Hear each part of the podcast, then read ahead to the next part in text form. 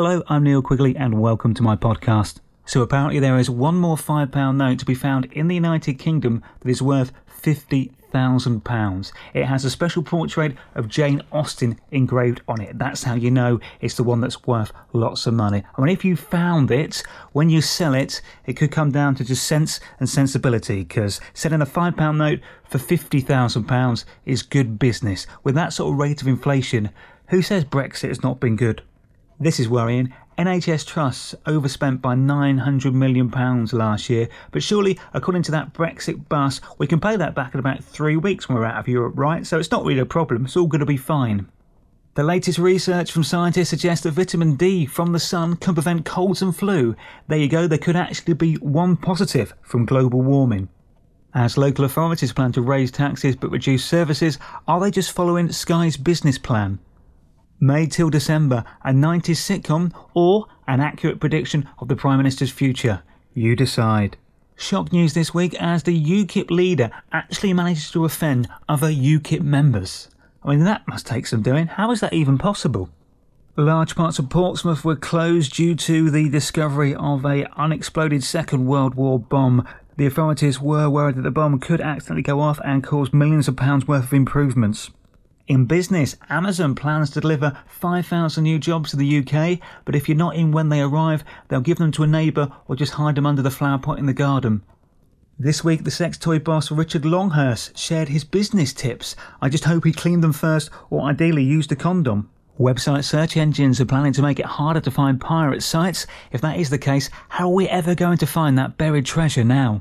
This has got to be the height of optimism, hasn't it? In 2020, they reckon we should be able to get flights to space from the UK. In 2017, this year, we can't even get a train to run on time from London to Brighton.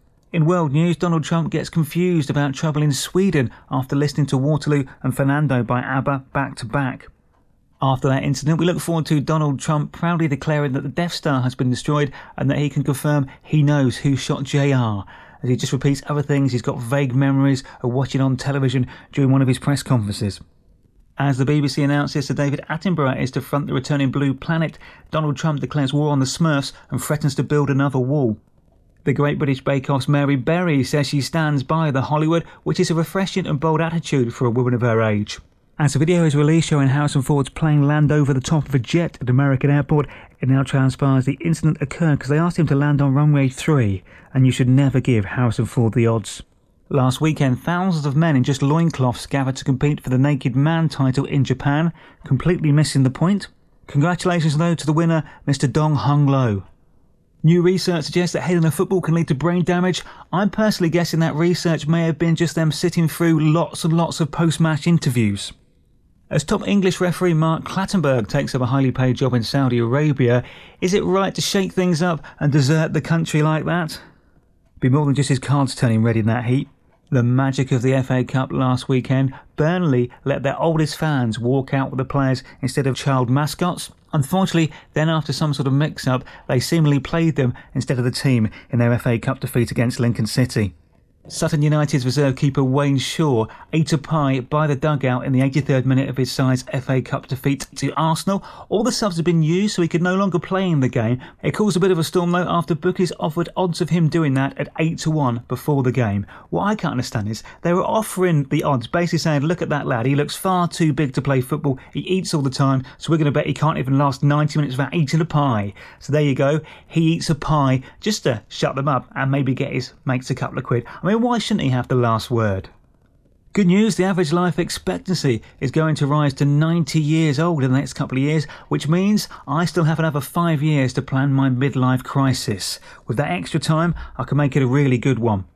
The scientists have been busy this week working many, many things out to try and help us in our day to day lives. This one, well, I'm glad they spent the money on this. They found a way finally to get every last drop of ketchup out of the bottle. They developed a special coating that makes the interior nice and slippy. So basically, anything that you struggle to get out of a tube will come out nice and easily, like toothpaste, like cosmetics, and even glue. They've been working hard in America to do this. This is great. No longer will you have to throw away the tomato sauce bottle with still half the sauce stuck in it. All you do that thing where you're there for about half an hour, smacking it, shaking it, putting vinegar in it, just trying to get it out. You can still never do it. This, on this solves a massive problem, doesn't it? Well done, the scientists. That's it for this week. Thanks for listening.